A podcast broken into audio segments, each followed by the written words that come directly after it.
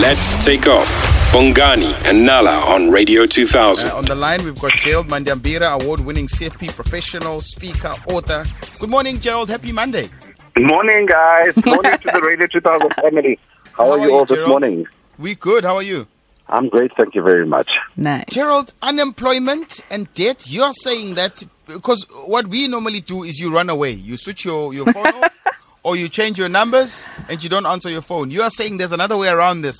How, Gerald? How? Okay, now, Bongani, yes. I think it's a very serious topic because it's affecting a lot of the Radio 2000 family who've lost jobs and are really stressed about it. Now, obviously, when you enter into a financial contract, it's based on the fact that you're earning. And should you stop earning money, there are two ways this can go down, Bongani. Firstly, if you ignore them and switch off your phone, they're going to send you summons. And then they're going to end up getting a default judgment which sits against your name on court so that every time you type your ID number, they can see your defaulter, and even it might even prevent you from getting future employment. The suggestion I'm making for anyone who's lost their job is simply go and tell your creditors you lost your job and enter into an arrangement which they often call an acknowledgement of debt, which basically is a legal document which basically says, I owe you, but I've lost my job. So whilst I owe you, you pay a nominal amount just to show that you acknowledge that debt. So that acknowledgement of debt says, okay, Bongani, how much can you afford? 50 Rand, okay?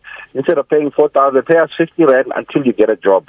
But what that means is that the company is not going to list you in court as a defaulter, and it allows you to pick yourself up when things do get better. And I think that's the alternative which most people aren't aware of, that if you enter into that acknowledgement of debt, you get legal protection from further prosecution, and at the same time, you're acknowledging the debt. You're not running away. The problem we have is, as you said, Bongani, running away paints you in a bad light. It makes you look like you are not to be trusted, and therefore, you know, most of your creditors will go after you to the nth degree. So if you are in that situation, I really sympathize with you. But today, pick up the phone, call all your creditors, say, guys, can I enter into an acknowledgement of debt with you and pay a nominal amount until I get the job back? Because it's going to prevent them from ITCing you. Because these days, you know, credit check is part of the job selection process. Yeah. Gerald, I think the toughest one maybe in this whole thing, right? I think most people generally want to try and pay off the debt or try and make some sort of arrangements. But when you phone these creditors, they will bully you because you must remember they want to get as much money out of you as they possibly can. So a lot of people always feel bullied into agreeing to amounts that they still can't afford. Because they will say, okay, you owe us 20,000, fine, in 3 months, why don't you pay us X amount every month, even though you don't have it? No, I totally understand. You know, when you're feeling bullied, what I would say is normally these documents, like an acknowledgement of debt, you sign with the lawyers. So then it goes to the lawyers of the people you owe money. They are more receptive to this because they know that's how it works. If you're still dealing with the call center will always try and make you pay all the money in two days. You know, but the reality is, you did not choose to make yourself unemployed, and life has happened. So, you know, most organizations or their attorneys will sit down with you and make an arrangement. The point, Bongani, here is make an arrangement that's realistic. Yeah. Because it's a problem in itself to make that arrangement and say, I'll pay it off in 3 months, and then you know you can't, and then you miss the first one, then you look like an even bigger liar. Yeah. And even when it comes to employment, you can take that document and say, yes, I know I owe these people money, you can see it on my credit profile, but I've made an acknowledgement of debt, and I'm paying what I can. I need to get back on my feet. This is about being in charge. It's about being proactive as opposed to reactive.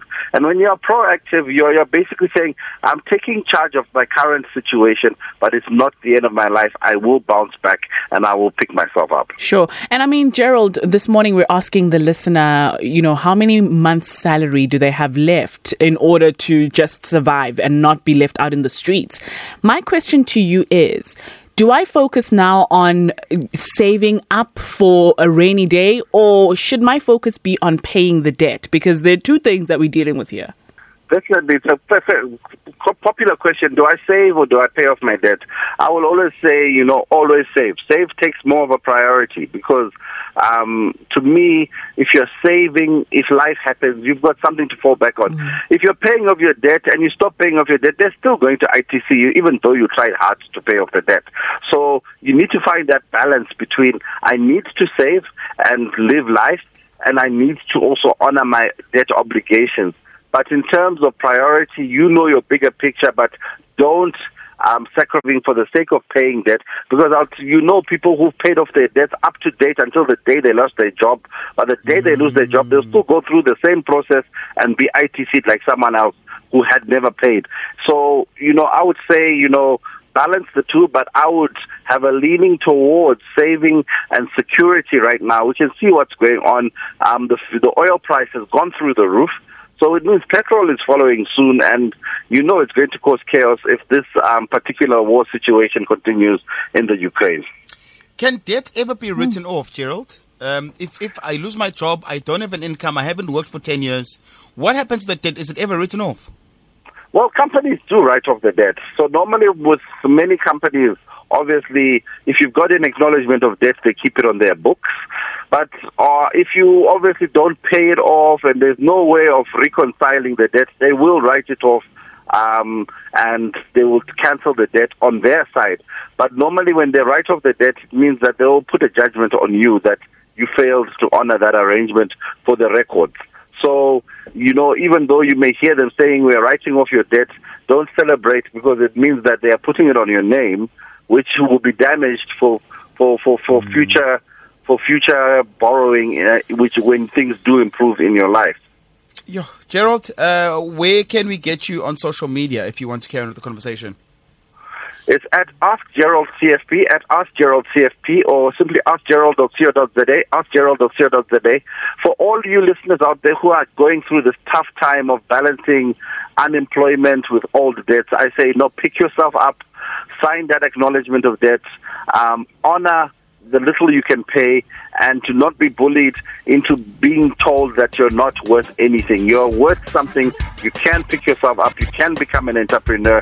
And, the 2 million strong Radio 2000 family, someone can give you an opportunity out there. Thank you so much, Gerald. We'll chat again on Monday. Thank you very much. Weekdays, 6 to 9 a.m. with Bongani and Nala. Let's take off.